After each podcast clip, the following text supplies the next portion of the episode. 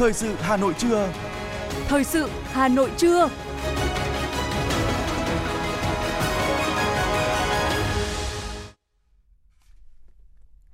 Bây giờ là chương trình thời sự buổi trưa của Đài Phát thanh Truyền hình Hà Nội. Chương trình có những nội dung chính sau đây. Đoàn đại biểu cấp cao thành phố Hà Nội thăm tỉnh Fukuoka, Nhật Bản. Sôi nổi ngày hội đại đoàn kết tại các khu dân cư. Ngân hàng Nhà nước sẽ họp với các bộ ngành về giải pháp thúc đẩy tín dụng bất động sản. Trong phần tin thế giới có những tin chính, quân đội Israel tuyên bố kiểm soát các trung tâm chỉ huy của Hamas.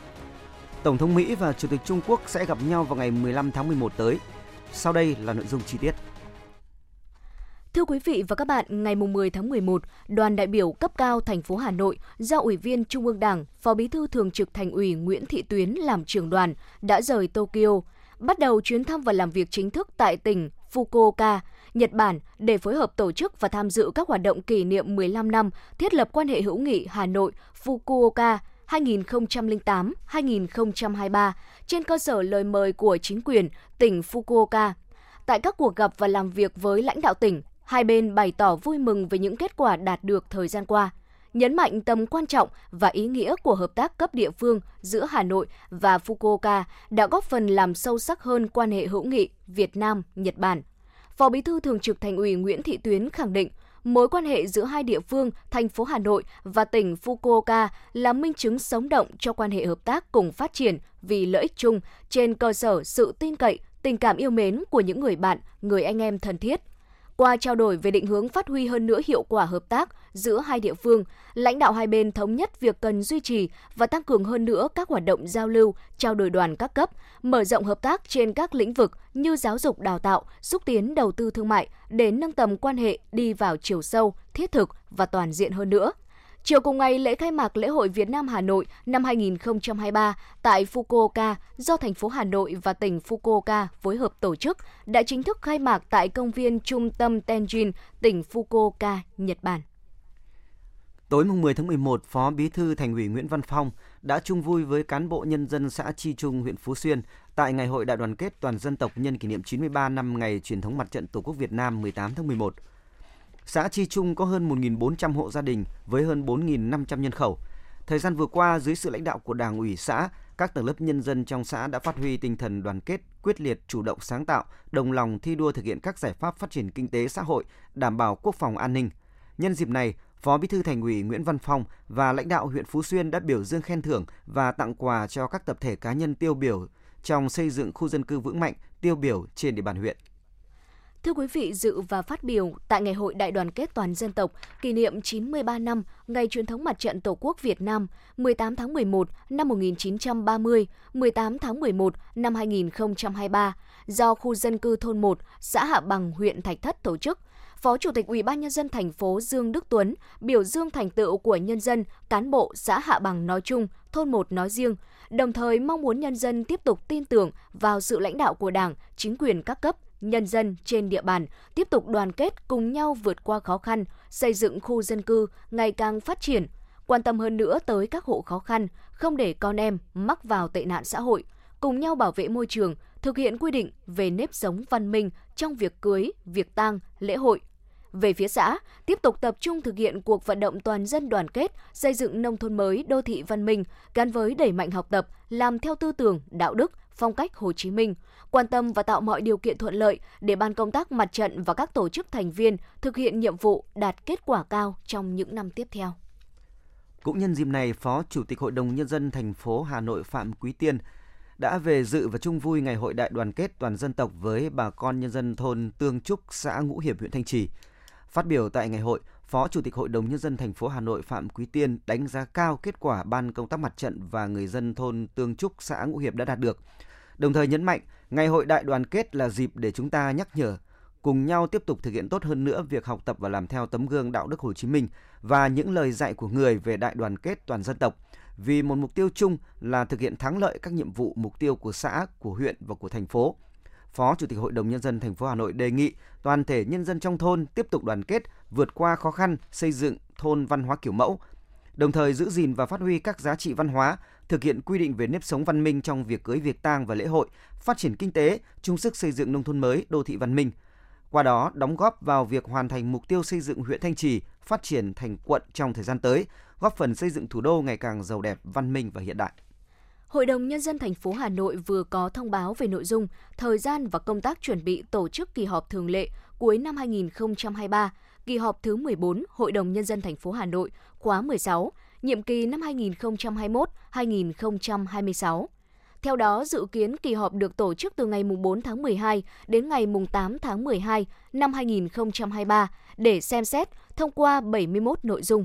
Cụ thể, xem xét 24 báo cáo bao gồm 16 báo cáo thường lệ, 5 báo cáo chuyên đề, xem xét 47 nội dung ban hành nghị quyết, gồm 8 nghị quyết thường lệ, 39 nghị quyết chuyên đề, trong đó có 20 nghị quyết cá biệt và 19 nghị quyết quy phạm pháp luật.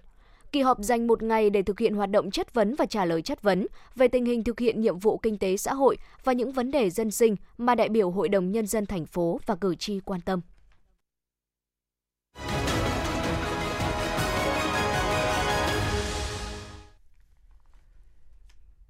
Thưa quý vị và các bạn, với mục đích thúc đẩy hợp tác tiêu thụ sản phẩm nông nghiệp, làng nghề truyền thống, chương trình Hà Nội kết nối vươn xa được tổ chức từ ngày 10 đến ngày 12 tháng 11 năm 2023 với nhiều chương trình đặc sắc và các mặt hàng đa dạng thu hút du khách trong nước và quốc tế đến tham quan mua sắm. Đến từ làng lụa Nha Xá, xã Mộc Nam, huyện Duy Tiên, tỉnh Hà Nam, chị Phạm Thị Ngọc Liên cũng đã mang đến thủ đô Hà Nội những sản phẩm đặc trưng, thể hiện được phong cách tài hoa của người thợ thủ công làng lụa Nha Xá đến với bạn bè quốc tế và nhân dân thủ đô Hà Nội. Chị Phạm Thị Ngọc Liên, tỉnh Hà Nam chia sẻ. Đến với cả chương trình này thì um, tôi cũng mang rất là nhiều sản phẩm của làng nghề tới. À, 100% sản phẩm ở gian hàng trưng bày của tôi là sản phẩm của làng nghề truyền thống chúng tôi. Từ dệt đến nhuộm rồi là ra các sản phẩm, làm ra các sản phẩm may mặc cho các khách hàng là đều được sản xuất tại địa phương làng nghề chúng tôi.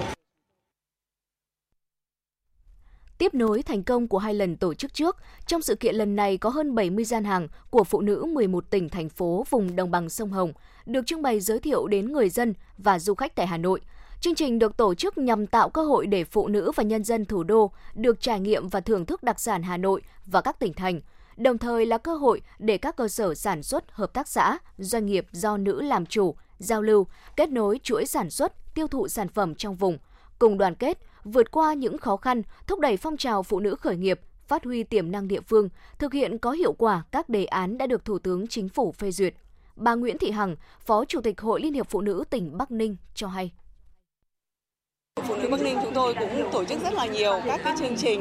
để hỗ trợ phụ nữ khởi nghiệp. Thì trong đó có một cái nội dung là Hà Nội ờ, kết nối phương xa. Thì năm nào Bắc Ninh cũng có các cái gian hàng ờ, của phụ nữ khởi nghiệp tham gia cái ờ, chương trình này và với một cái mong muốn là uh, các cái uh, sản phẩm của Bắc Ninh sẽ được quảng bá đến tất cả các tỉnh thành trong cả nước cũng như là vươn ra thế giới để làm sao uh, cái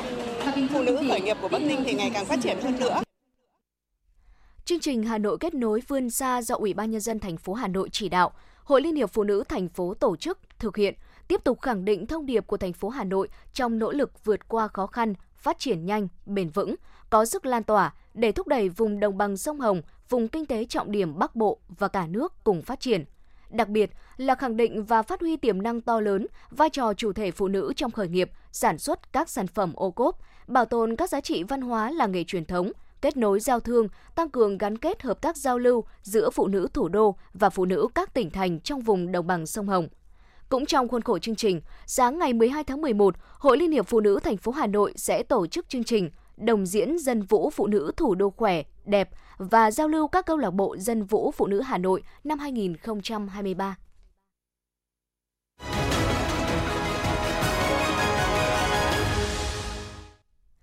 Thưa quý vị và các bạn, thực hiện chương trình mỗi xã một sản phẩm ô cốp, Đến nay, huyện Quốc Oai có 135 sản phẩm nông nghiệp, làng nghề được công nhận từ 3 đến 4 sao. Đây là điều kiện thuận lợi để địa phương nâng tầm giá trị sản phẩm nông nghiệp, xây dựng thương hiệu, mở rộng thị trường, nâng cao thu nhập cho người dân. Cơ sở sản xuất miến Dương Kiên ở làng So, xã Cộng Hòa, huyện Quốc Oai đã được ông Dương Đình Khôi, giám đốc công ty trách nhiệm hữu hạn sản xuất thương mại và xuất nhập khẩu Dương Kiên, gìn giữ và phát triển hiệu quả nghề làm miến truyền thống. Trải qua sự cố gắng bền bỉ, đến nay miến Dương Kiên đã có được thương hiệu và chỗ đứng uy tín trên thị trường trong và ngoài nước. Được sản xuất từ củ rong giềng nhưng miến làng so có hương vị đặc biệt riêng của nó, dai, dẻo, giòn và thơm. Trên nền tảng cha ông để lại, cùng với lộc trời ban là nguồn nước vô cùng đặc biệt mà thiên nhiên ưu đãi cho làng so, ông Khôi đã chọn nối tiếp nghề truyền thống và cùng với gia đình xây dựng, phát triển nghề làm miến cho đến ngày nay. Cùng với sự phát triển của thị trường, ông đã phát huy lợi thế làng nghề để xây dựng thương hiệu miến Dương Kiên cho sản phẩm của riêng mình.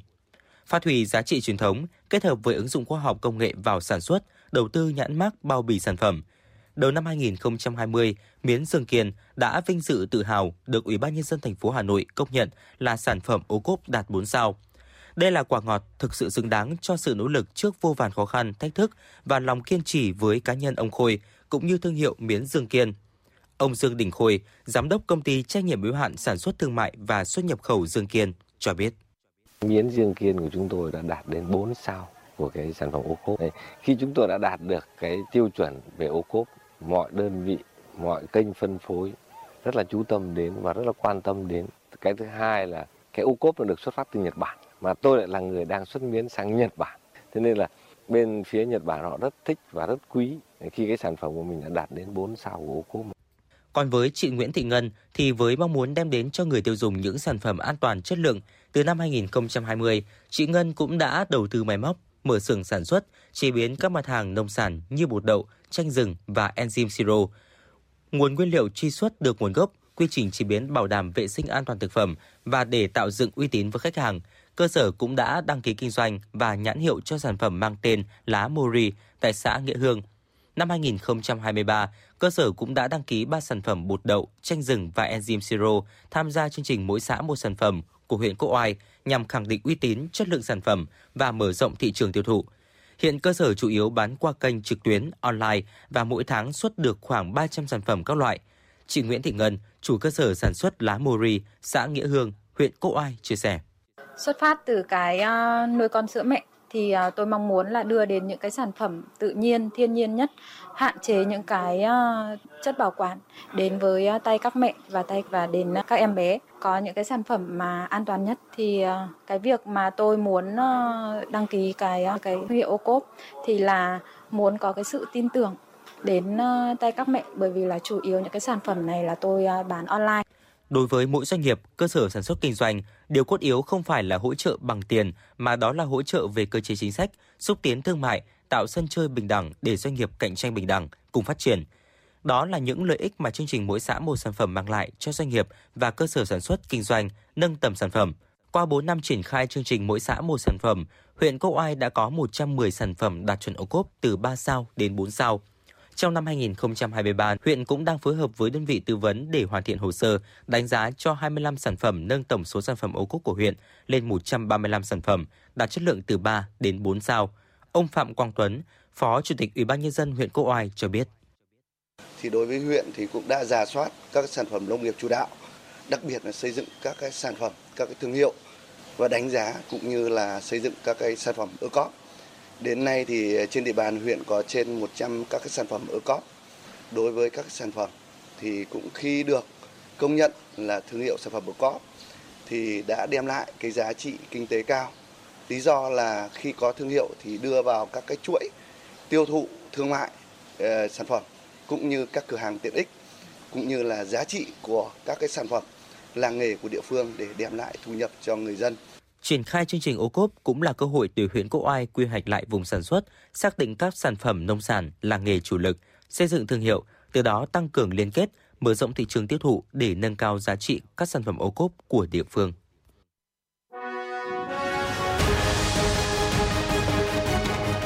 Thời sự Hà Nội, nhanh, chính xác, tương tác cao. Thời sự Hà Nội, nhanh, chính xác, tương tác cao.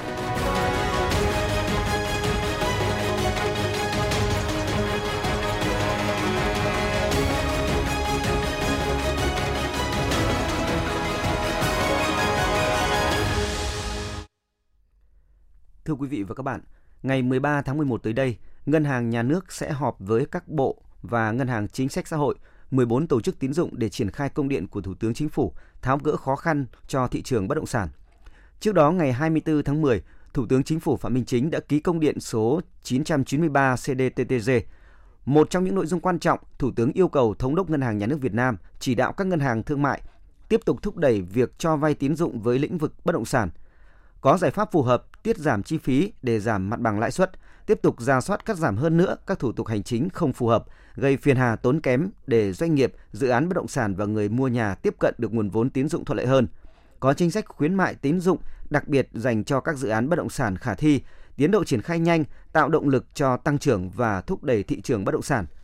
Ngân hàng Nhà nước chủ trì phối hợp chặt chẽ với Bộ Xây dựng, ra soát các thủ tục điều kiện cho vay thuận lợi thông thoáng, kiểm soát và đẩy nhanh tiến độ triển khai thực hiện chương trình tín dụng 120.000 tỷ đồng cho vay ưu đãi phát triển nhà ở xã hội, nhà ở cho công nhân, cải tạo xây dựng lại chung cư cũ. Chỉ đạo các ngân hàng thương mại khẩn trương hướng dẫn các thủ tục vay vốn tín dụng đối với các dự án đã được công bố đủ điều kiện và có nhu cầu vay vốn đối với cả chủ đầu tư và người cần mua nhà của chương trình tín dụng 120.000 tỷ đồng. Bộ Nông nghiệp và Phát triển Nông thôn thông báo, vụ đông xuân 2023-2024, các nhà máy thủy điện chỉ điều tiết hai đợt tăng cường phát điện, bổ sung nguồn nước trên các sông Hồng, sông Đà và sông Đuống phục vụ Hà Nội và các tỉnh thành phố khu vực Đồng bằng và Trung du Bắc Bộ, lấy nước gieo cấy trong thời gian 12 ngày. Để đảm bảo cung cấp đủ nước phục vụ gieo cấy và tiết kiệm nguồn nước từ các hồ chứa thủy điện, Bộ Nông nghiệp và Phát triển Nông thôn đề nghị Hà Nội và các tỉnh, thành phố trực thuộc Trung ương tiếp tục tăng cường thực hiện giải pháp thích ứng với tình trạng thiếu hụt nguồn nước, phục vụ gieo cấy vụ đông xuân 2023-2024. Đặc biệt, Bộ Nông nghiệp và Phát triển Nông thôn đề nghị Ủy ban Nhân dân thành phố Hà Nội thực hiện nghiêm chỉ đạo của lãnh đạo chính phủ, chịu trách nhiệm toàn diện về việc đảm bảo cung cấp đủ nước cho các diện tích gieo cấy thuộc khu tưới của trạm bơm Trung Hà không đủ điều kiện vận hành trong cả hai đợt lấy nước, tăng cường chỉ đạo đẩy nhanh tiến độ lấy nước, tiến độ gieo cấy phù hợp với khả năng cung cấp nước của các hệ thống công trình thủy lợi, nhất là tại các huyện Thạch Thất và Quốc Oai. Thực hiện chương trình kích cầu những tháng cuối năm và hưởng ứng tháng khuyến mại Hà Nội 2023, hệ thống siêu thị trên địa bàn Hà Nội đã tổ chức chương trình khuyến mại lớn ngày cuối tuần. Cụ thể, tại hệ thống siêu thị Coop Mart, tổ chức chương trình khuyến mại tri ân khách hàng. Theo đó, từ nay đến hết ngày 15 tháng 11, các sản phẩm tươi sống được luân phiên giảm giá đến 30%. Tương tự cũng trong thời gian này, hệ thống siêu thị Winmart tổ chức chương trình khuyến mại. Theo đó, mặt hàng thịt lợn nhãn hiệu Mid Deli giảm giá từ 20 đến 28%. Các loại hoa quả như bưởi hồng da xanh, nho xanh Shin Mukat Hàn Quốc, kiwi New Zealand được giảm giá từ 25 đến 42%. Với tín đồ mê công nghệ, trong những ngày cuối tuần cũng có cơ hội mua sản phẩm điện tử, đồ gia dụng giá rẻ tại hệ thống siêu thị FPT Shop. Cụ thể iPhone 15 giảm giá lên tới 3,8 triệu đồng một máy. Không chỉ iPhone mới được giảm giá mà một số sản phẩm iPad, Apple Watch, AirPods hay phụ kiện sạc cáp cũng được bán với giá khá rẻ.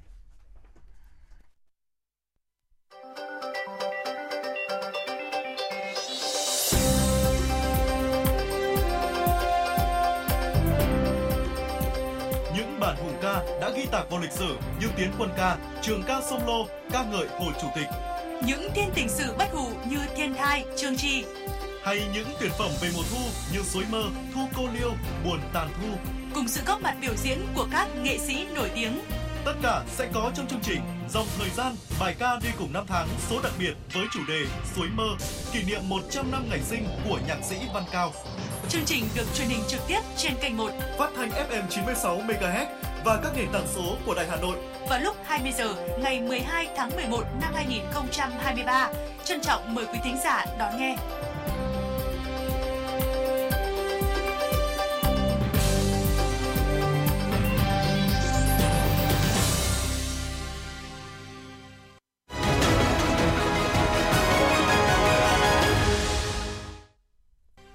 Thưa quý vị, Bộ Văn hóa Thể thao và Du lịch cho biết, tuần đại đoàn kết các dân tộc, di sản văn hóa Việt Nam sẽ diễn ra tại làng văn hóa du lịch các dân tộc Việt Nam, Đồng Mô, Sơn Tây, Hà Nội từ ngày 22 đến ngày 26 tháng 11. Đây là hoạt động diễn ra hàng năm nhằm góp phần giữ gìn và phát huy truyền thống đại đoàn kết toàn dân tộc, tôn vinh di sản văn hóa các dân tộc Việt Nam – tăng cường hoạt động giao lưu văn hóa thể thao và du lịch, thiết thực chào mừng 93 năm ngày truyền thống ngày thành lập Mặt trận Tổ quốc Việt Nam và ngày di sản văn hóa Việt Nam. Đồng thời, sự kiện tôn vinh tinh thần đại đoàn kết toàn dân tộc là truyền thống và di sản văn hóa quý báu của dân tộc ta, được hôn đúc qua lịch sử hàng nghìn năm dựng nước, giữ nước, lan tỏa quảng bá bản sắc văn hóa dân tộc, gìn giữ, phát huy và tôn vinh bản sắc văn hóa 54 dân tộc Việt Nam.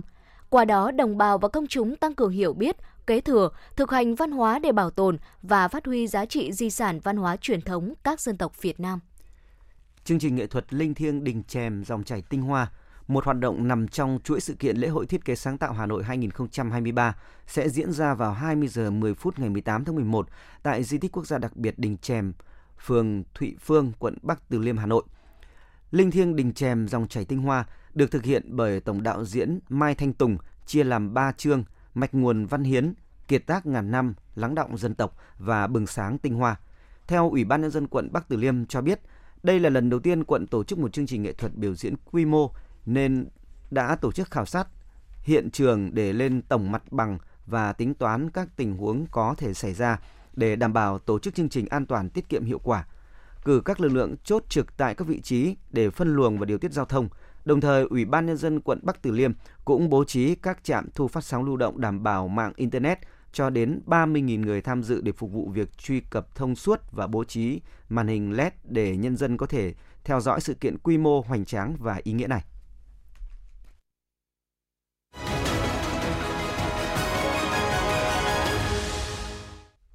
Xin được chuyển sang những thông tin quốc tế.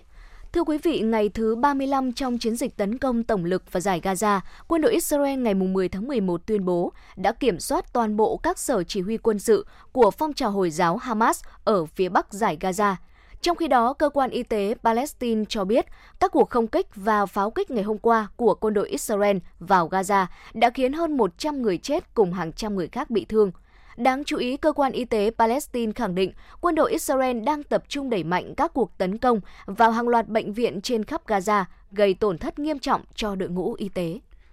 Bộ Quốc phòng Nga ngày 9 tháng 11 cho biết các lực lượng nước này đã tấn công binh sĩ và khí tài quân sự của Ukraine ở 118 khu vực trong 24 giờ qua. Cùng ngày, Bộ Tổng tham mưu các lực lượng vũ trang Ukraine cho biết trong 24 giờ qua, lực lượng phòng vệ Ukraine đã đẩy lùi các cuộc tấn công của Nga ở các thành phố Kupiak, Bakhmut,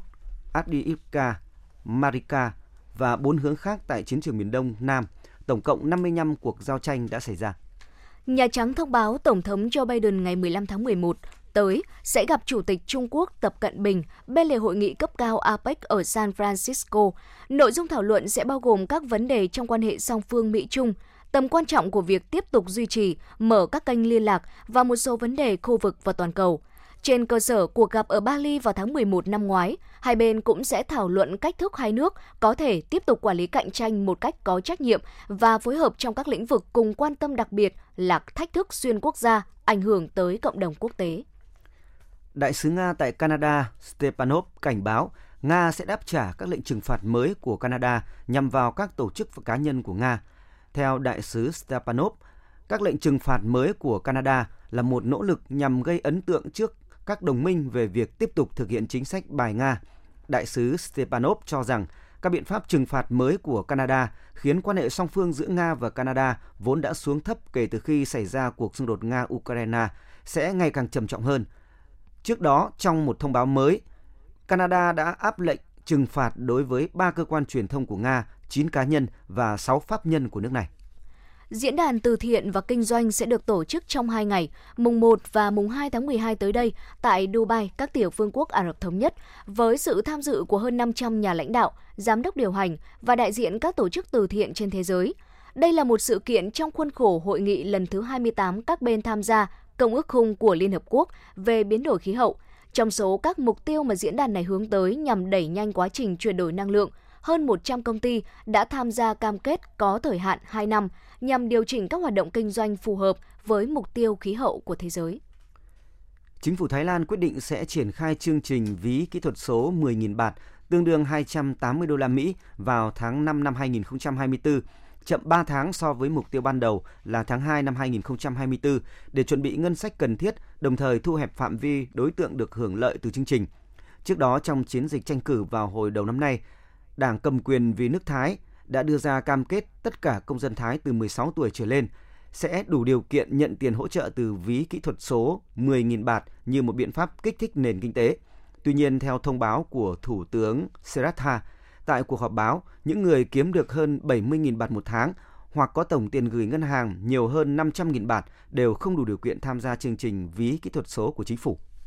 Lahore là siêu đô thị mới nhất phải đóng cửa vì tình trạng ô nhiễm lan rộng ở Nam Á, nơi người dân đã phải hít thở không khí độc hại trong gần một tuần. Theo công ty công nghệ IQE, thành phố đông dân thứ hai này của Pakistan với hơn 13 triệu dân đã đóng cửa hàng loạt trường học, công viên, trung tâm thương mại và văn phòng làm việc sau khi chỉ số chất lượng không khí tăng vọt lên hơn 400.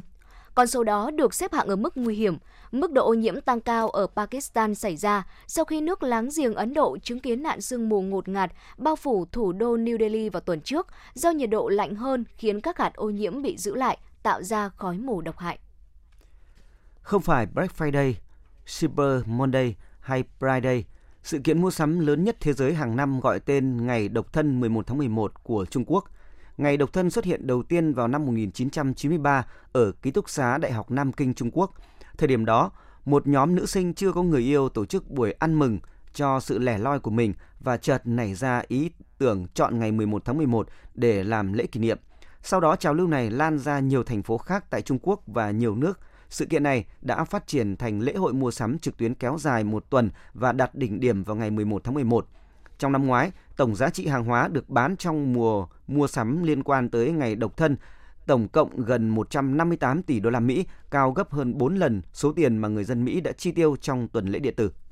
tỉnh Osaka của Nhật Bản đã ra lệnh thu hồi hơn 44.000 chai sữa của công ty Meiji được sản xuất tại nhà máy ở tỉnh này sau khi phát hiện trong sữa có chứa thành phần thuốc dùng để phòng bệnh truyền nhiễm ở bò. Sản phẩm phải thu hồi là Meiji Milk, chai sữa 180ml được sản xuất tại nhà máy của Meiji ở thành phố Yakuka thuộc tỉnh Osaka. Tuy nhiên, giới chức tỉnh Osaka cũng khẳng định các thành phần thuốc được phát hiện chỉ ở lượng rất nhỏ và dự kiến sẽ không ảnh hưởng đến sức khỏe người tiêu dùng. Thực tế cho đến nay cũng chưa có báo cáo về các trường hợp bị ảnh hưởng đến sức khỏe kể từ khi lô sữa này bán ra thị trường.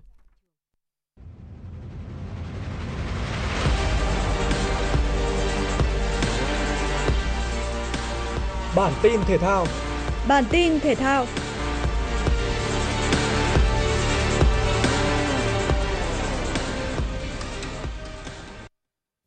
Giải Futsal Cúp Quốc gia 2023 đã diễn ra hai trận đấu ở lượt trận thứ nhất bảng B.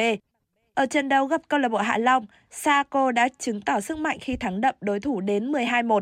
Hai cầu thủ Nguyễn Trần Duy và Trần Nhật Trung lần lượt lập hat-trick và poker cho Saco. Bên cạnh đó là những bàn thắng của Izenia Kazam, Ngô Ngọc Sơn, Đặng Phi Tiến, Chu Văn Tiến và Đoàn Minh Mẫn. Trong khi bàn danh dự của Hạ Long thuộc về Phan Doãn Dũng. Ở trận derby Hà Nội, trước đối thủ được đánh giá cao hơn là Thái Sơn Bắc, các cầu thủ trẻ của câu lạc bộ Hà Nội đã bất ngờ có lợi thế khi khép lại 20 phút đầu tiên với tỷ số 1-0. Người lập công là Trọng Tín. Dù vậy, họ cũng không thể tạo nên bất ngờ trước các cầu thủ dày dặn kinh nghiệm. Sau nửa đầu hiệp 2, Công Đại, Đa Hải và Sĩ Linh đã lần lượt giúp Thái Sơn Bắc ngược dòng dẫn trước 3-1.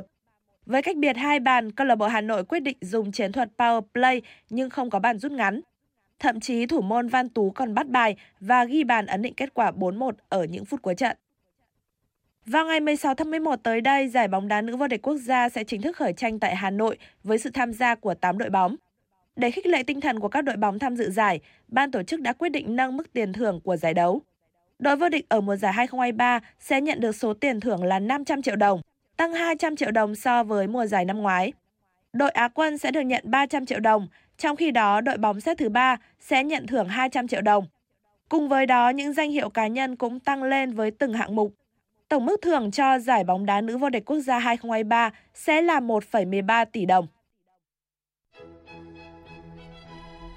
Đài khí tượng thủy văn khu vực Đồng bằng và Trung du Bắc Bộ dự báo, chiều nay Hà Nội giảm mây và nắng, nhiệt độ tăng, mức cao nhất phổ biến 30 đến 32 độ C, riêng khu vực trung tâm thành phố 31 đến 33 độ C.